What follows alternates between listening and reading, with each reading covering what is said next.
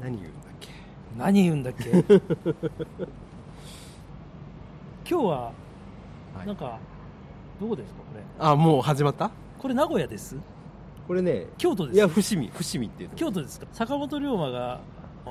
明治維 新のその伏見とは違う違いますね、えーこれは名古屋市、あ名古屋えー、ということでごやってる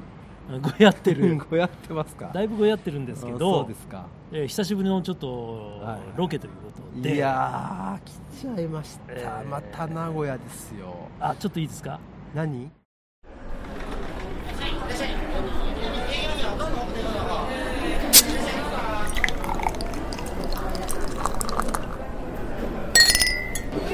アラフォー実体験グラフィティ絶対に負けられないポッドキャスト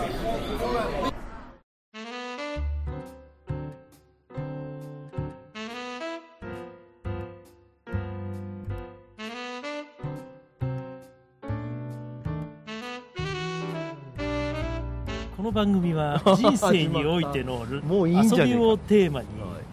い負けられない男2人が井戸端会議的に話をする実体験型トークバラエティです パーソナリティの2人がお互いにコーナーを持ち寄ってませんけど、もちろんはい2人で楽しく話を進めていく番組でございやっますたねーいやいや汚いよその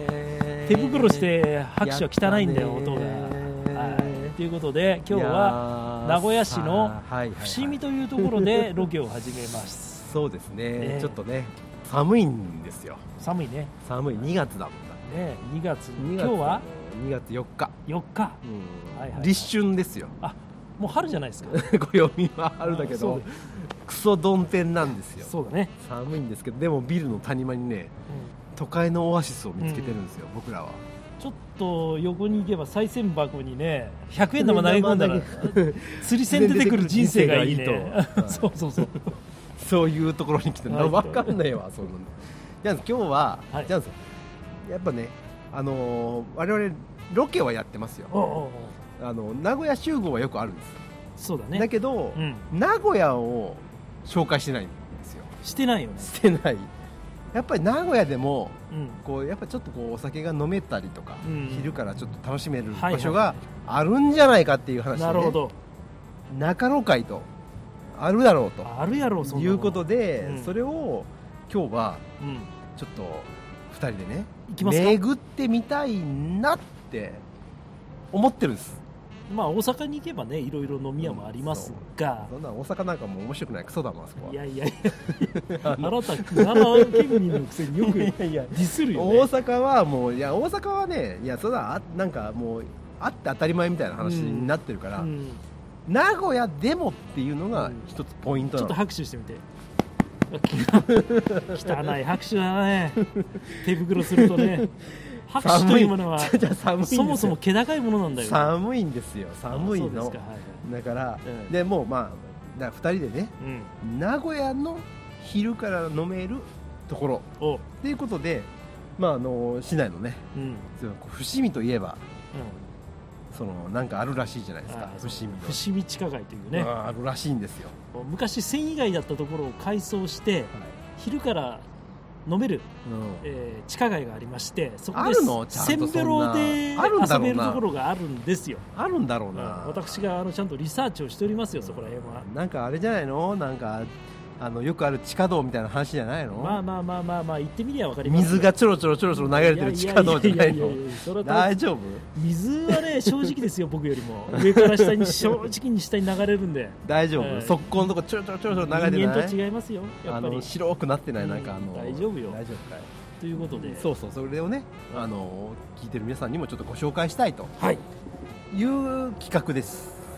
ただ我々もうすでに酔ってます酔ってますよ酔ってますちょっと事情があってね美味しい赤ワインをいただきましたがもう予先想に以上にね先にね回りまして飲んじゃってるから飲んじゃってるからこんなテンションで始まってだから多分聞いてる人からしたらすごい温度差があると思うんです、そうねうんあるけど仕方がないそれはだって我々酔ってるんだもんだから俺たちのね血はワインでできてたんだからそうそうそうそうそう血の一滴だうんそうねだから今日はまあちょっと伏見地下街お行ちょっと巡ってみたいなってみましょうか行きましょうあなんか噂によると名古屋吉本の芸人さんたちの劇場もあるみたいですよそこの飲み屋の間にそれはいかんいかんのかなそれはいかん名古屋のね芸人さんは寒いからそんなこと言ったらあかんぞお前そしたらあのどうすんだよお前スピードワゴンさんとかもうわむちゃくちゃ活躍しとるやんまあそうまれにそういう人もいますけど、うんいやいやいやまあまあでもまあちょっと巡りますとはいいうことですだからまあちょっとね皆さんお楽しみにはいということではいじゃあ行きましょ進めていきましょうかはいはい、うはい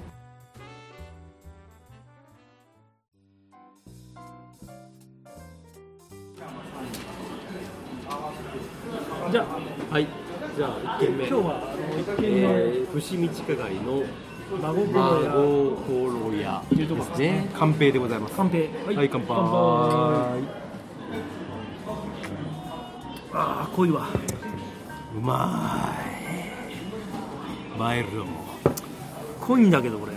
焼酎ねいい濃い濃いぐらいがちょうどいいのよいやいやいやいやいや濃いがちょうどいいんだって。今日何時まで飲むと思ってるんいですかやねいやいや、それは分かんないけども、濃いは濃いだよ。ね濃い濃い濃い濃い 濃い濃い濃い濃い濃い濃恋いといえば、濃いままえー松山千春じゃないそうここのあれですよね伏見地下街、こうなんか本当に地下街って言って地下に通路がずーっとあってさうんでそのお店がずーっと並んでるんですねうんでそのお店がうんそのお店の中じゃなくて外にテーブルがちょっと置いてあってうんそこで座ってこう飲めるっていうねそうそうそうそう、まあ、名古屋のディープな地下街ということでいいですねもうサラリーマンの欲望に応えてくるいいですうね、ん、居酒屋海鮮串カツ寿司わあいいじゃなねいねこれあのひ東山線の伏見駅の東改札口の直結で、そうそうそう駅からそのまま繋がってたね、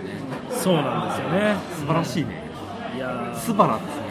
これは素晴らしいですね素晴らしで今ちょっと入った真心真屋館心屋さんこちらはせんべろセットがあって、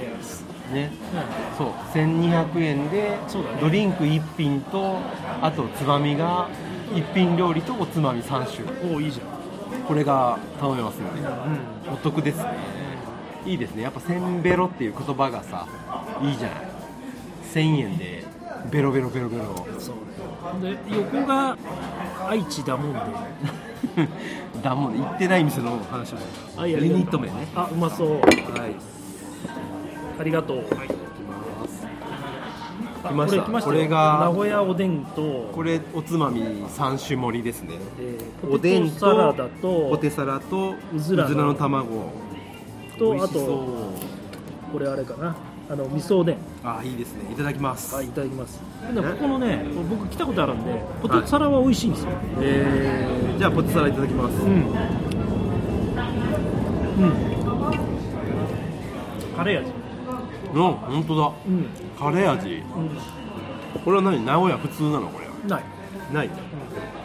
あ美味しいわあのしっかりポテトがうん味がするおでんとねうん美味しいよでおすすめがこのうずらうずらねうんこいつがね、うんこれがね半熟なんですよ実はあーかわい いうずらの半熟ってことはないですねなかなか、ないしかもあのラーメン屋さんに出てくる味玉みたいなうずらなんですよ、ああなるほどちょっとし味が死んでね、これはね眉毛ニンニクが効いてるああそうだ、いただきます、ああうまっニンニクが効い てる同じことしか言えねえあうまいわあこれいいですねこれうまいねこれ美味しいねうんこれ一品料理が結構美味しいと思うねえいや嬉しいじゃん、そんなの、これは名古屋で一番かもしれないですね今のところはうん名古屋に来てくださいましたけどいまあロケもしたかったんですけど、あれですよね我々のうんポッドキャスト仲間といいますかはいはリスナー仲間であるいそうですよ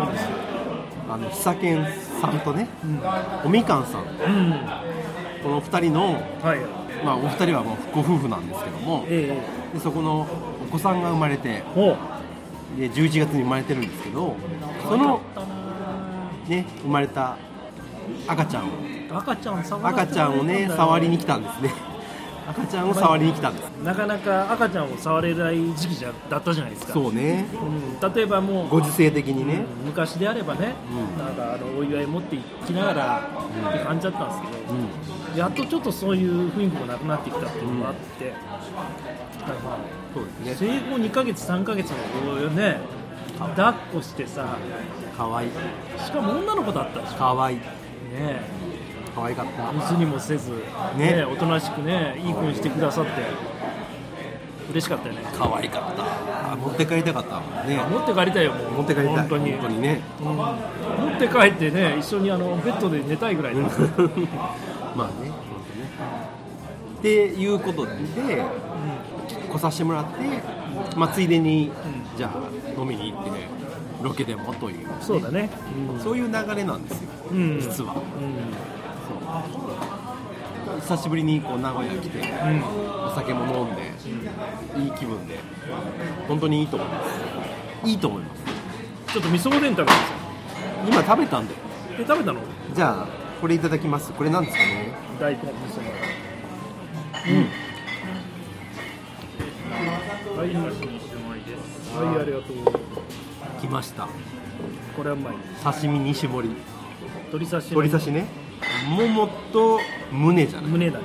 うでこれをもむかこうん、それももですねれを炙ってもらってるんだなちょっと叩き風になってうんでこれが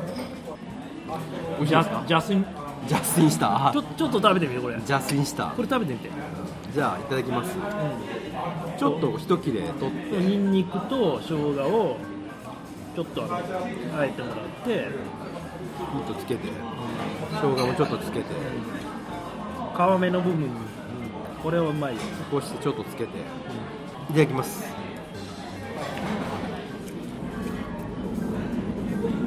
持って帰りたいこ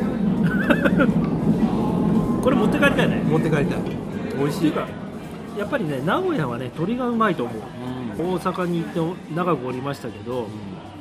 名古屋のや焼き鳥屋さんとかこういうの美味しいね、あいいねうん美味しいですねいやうまいうまい本当にマジで普通にうまいわうんいやこういうほらうちらロケはよくやってますけど、なんかこう腰を据えて飲むみたいなのあんまないからねそうだねまあなんか中はねお店の中は立ち飲みもできますけど、うん、まあ、大体こうほら慌ただしいじゃないそうだねロケするとなんか移動ばっかりとかうんいいですねうんあ美味しいねうまい最高でうすまいわいやいいねこれは今年はいい年になりそうオンエアする頃は3月頃だと思いますけど もうね4分の1ぐらい終わってますけどちょっとつくね来ましたよつくねあったかいうちにでかくないつくねくね僕の思ってるつくねと違うんですよ、俺さっきちょっと写真撮ってるんで見てもらいたいんですけどでかいよねやばいですよこれい中にさなんか入ってそうやこれ食った方がいいあったかいうちにはいなるほど卵をつけて生卵がね添えてある生卵つけてはい生卵生卵つけてはいタレでこのつくねをいってくださいよドロドロにするんですねドロドロにしてくださあいーはい、いただきますいただきますどうですか美味しいジャスインじ ゃあ次2回くらいやいただきますあ美味しいわこれせんべろの料理の領域ちょっと超えてるよねうんあこれ美味しいねうまいでしょこれなんだろうちょっとちょっと香辛料がなんか効いてるねナツメグかななんだろうあ美味しい普通の思ってるつくねと違うわでしょようんかった美味しいわあこれはうまいこれは酒が進むうん、酔っ払っちゃうじゃあなんかトークうん一応ねテーマはまあ、考えてきたんですけどはいはいやっぱり我々の番組といえばうんうん何でも先取りするじゃないですかそうだね時代をねなので、えー今日のテーマはうん「世界一早いうん、うん2024年はどんな年にしたいか」2024年です本当は来年じゃん、来年しかもこのテーマは2024年を予測しよううん、うんうんという話なんですはいだからどっちかというと、うん2024年の暮れぐらいに振り返りうんみたいなのをすると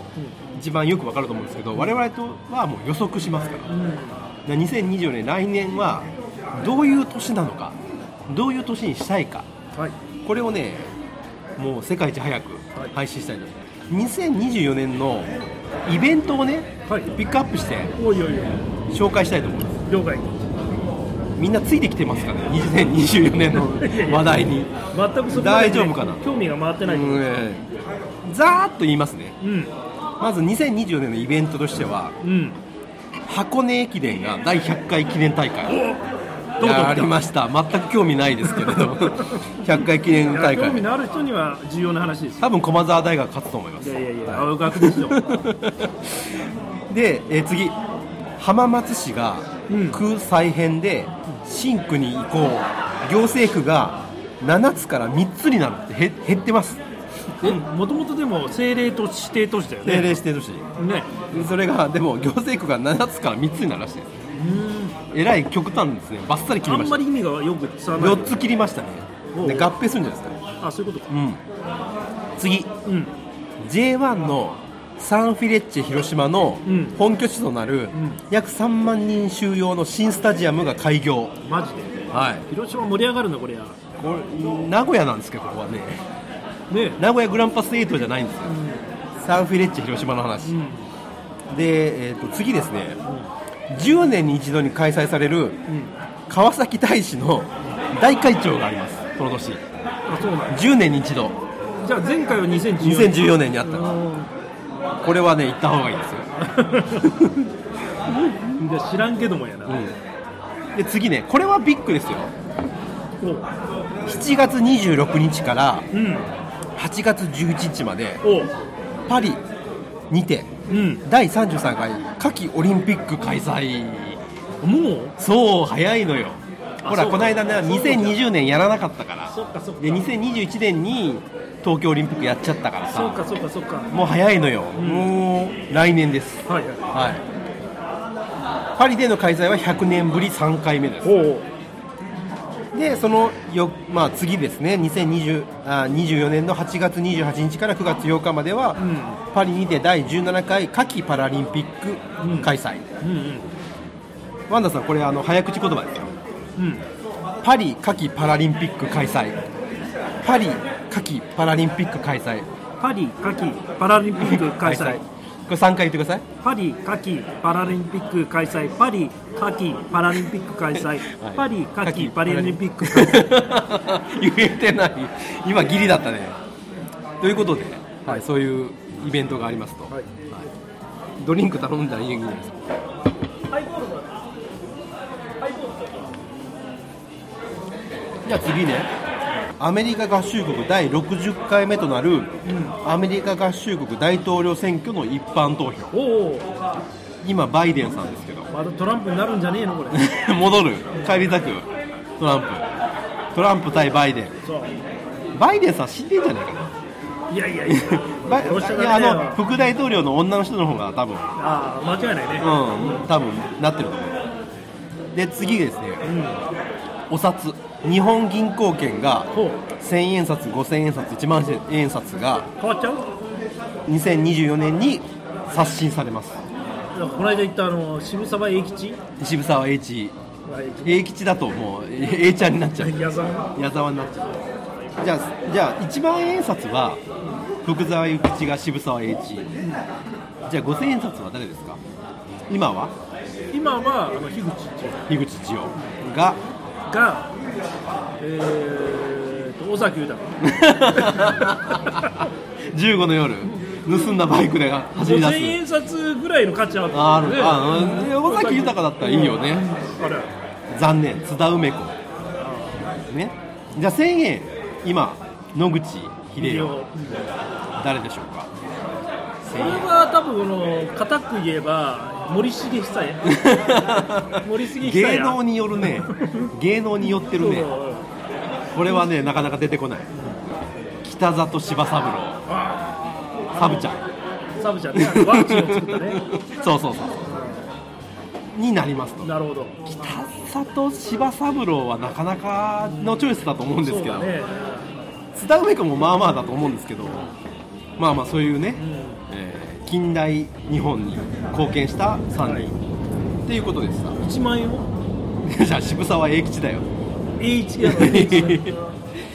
えー、そうなのはい そうです次美うん空ひばりの美方が空いいひばりでもいいいやいいと思うよ次は美空ひばりでもいいと思ううんよは国民栄誉賞次ね2024年ということで、21世紀2001年生まれの大学卒業者が出る年い、お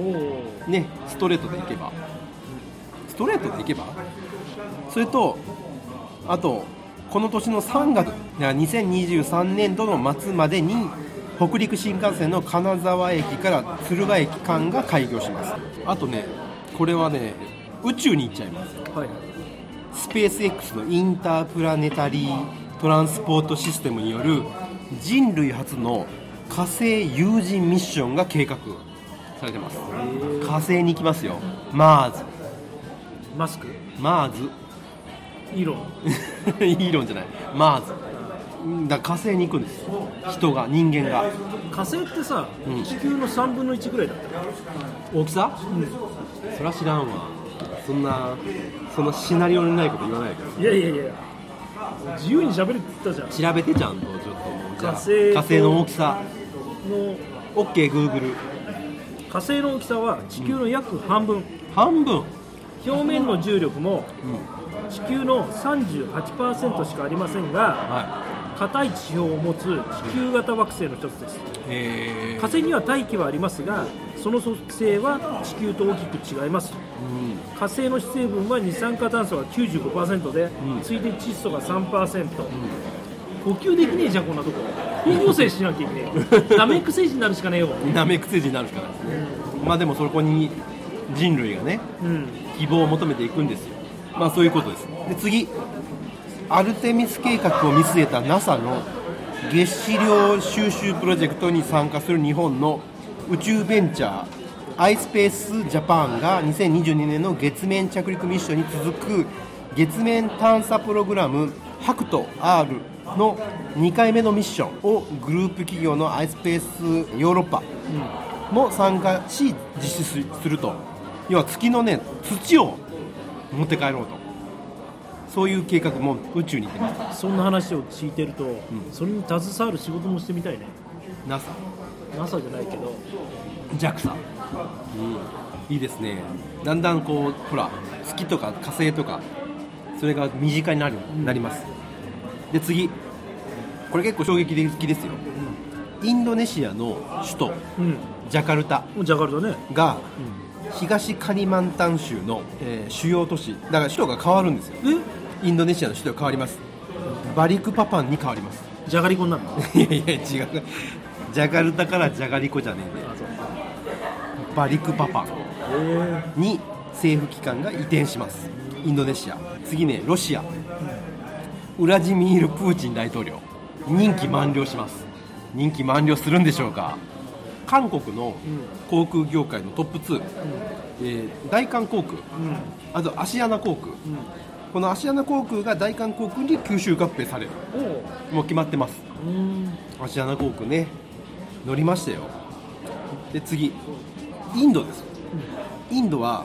これ有人宇宙船を打ち上げる予定です2024年におおすごいねインドインドってもう中国と人口入れ替わるでしょああまあまあインドの方がね、多いもんいやもうだって減少方向だからまあ今日な中国はねだだってその一人っ子政策でん人が少なくなるけどインドはもうどんどんどんどんアホかっちゅうぐらい増やしてますから次ねこれは身近ですよ一気に身近なの大阪の淡路駅おうの高架あるじゃん作ってましたね知ってますかあー作っ高てた架ねあれずっとあのー下だったんですよ、ん淡路駅は、それが今高架作ってましてこの高架がやっとこう本格始動え2024年うーんなんか踏切でこう車がこう渡っていくとかそういう危険性がなくなるというかまあ何しかこうこう高架になりますと全部上新庄行く時しか使ったことない まあなかなかね都線、まあ、乗る人は分かるかもしれないけどという、はいまあ、そんな2024年ですけども我々がね提案したいんですようん2024年の新語・流行語予測だ今言ったようなオリンピックですよまずオリンピックがあるということは大体こう絞れてきますよ新語・流行語誰かが金メダル取りますからね、で金メダル取った時に何て言うかですよあなるほどなるほどそれが流行語になるっていう傾向が高いじゃあそこをやっぱ予測しなきゃいけない僕は予測しましたよ何生まれて初めて生まれてきた中ねで一番嬉しいだっていう感じの言葉が出るんじゃないかなもしくは超気持ちいいかあ何も言えねえかーあーなるほど全部水泳ですけどだだ誰がまず金メダルを取るかっていうのを予測しなきゃいけないです何で金メダルを取るか、 私はやっぱりサッカーがそうちょっと盛り上がってるじゃないですかうん、2022年現在そうそうそう2022年の時はねそうそうそう、だからうんメダル取るメダル取ると思うんですねサッカーが、まあ、確かにいいとこまで行きましたからね、東京オリンピックもしかも下の世代でしょあーアンダー22ぐらいの世代だから、いけるんじゃないかと、でサッカーは何何メダルを取るんですか、うんだからねまあ金までは言いませんけど、うん銅ぐらいまで、銅銅銅メダルじゃあ銅メダル取って日本のサッカー選手は何何を言うかどうでもいいですよっていういやいやいやそれはもうただのダジャレやから、うんダメかいあれじゃないやっぱりあ何のブラボーに対抗してブラボーに対抗するのなかなかブラ難しいジャーでいいんだよ一番流行らなさそうなもうブラジャーって言った時点で多分もうバンされますよあのあなたは髪を信じますかってああなたは片手で外せますかみたいなスマートにねスマートにスマート大に人の男たるものなるものスッと挟むブラジャーズのホックをねなるほどシャッとねあのあの片手と言わずねあの人差し指と中指でこう交差してパッと外せるっていうこんな話してていいんかなじゃあ分かりました絶負け的24年の新語・流行語はあなたはブラジャー片手で外せますかこれが流行りますそうそうなんかこれをだから2024年の12月ぐらいに聞いてほしいそうみそんうなで25年翌年は私はこれであ私は片手でブラジャーを外せました外せたと外せますかから外せます外せるになったとなるほどねそれがやっぱり我々の新語・流行語誰も聞でかもね多分誰も聞かんようになるん多で分すこれそんなね大丈夫か最近なんか僕らの世代の時性に対してやっぱりその若い子がそう寛容になっていく彼女が欲しいとかってあんま言わないじゃないですかお言わないねで僕らの時はなんとか彼女が欲しいので、車を買わないと彼女ができないんじゃないかって思考だったんでしょ、そうだったもう車を持ってないと彼氏になれる資格がないとかっていうようなガツガツ感がないよねうんじゃあ新語・流行語次はガツガツ感もしくは OK 牧場なんかでもやっぱりあの揺り戻しってあるんですよ時代のねこういうのが流行ってて今だったらなんかなんだろうなハラスメントがさこうダメとされる絶対ダメみたいな時代じゃないですかでそれがこう揺り戻しになって逆にハラスメントしてくれみたいなハラスメント OK みたいな時代が来ると思うああそういうことそうそうだからハラスメントをしないことによるハラスメントが出てくると思レコメンド話す、うんですよ そうそう希望しますうん、ハラスメントを希望するっていう時代になってるんじゃないかな2024年はねそういう時になってると僕は予測しますだから流行語はハラスメントお願いしますっていう多分その頃にい西郷さんが、あのポッドキャスト界のセクシーシンボルになってて声ではエクスタシーを感じてうん聞いてる人がブラジャーになるぐ らいのそしたらもう長友さんみたいなサッカー選手がブラジャーっていう時代が来るといやいいじゃないですかちょっと望みが出てきましたね望めてきました出てきた出てきたあのうん新幹線を取り越した望みが望みが出てきた、ういいですねいやこれでは2024年は明るいですこれは明るい未来しかないですもう見えもう明るい未来しか見えないし明るい ナショナルしか見えない古いねあなた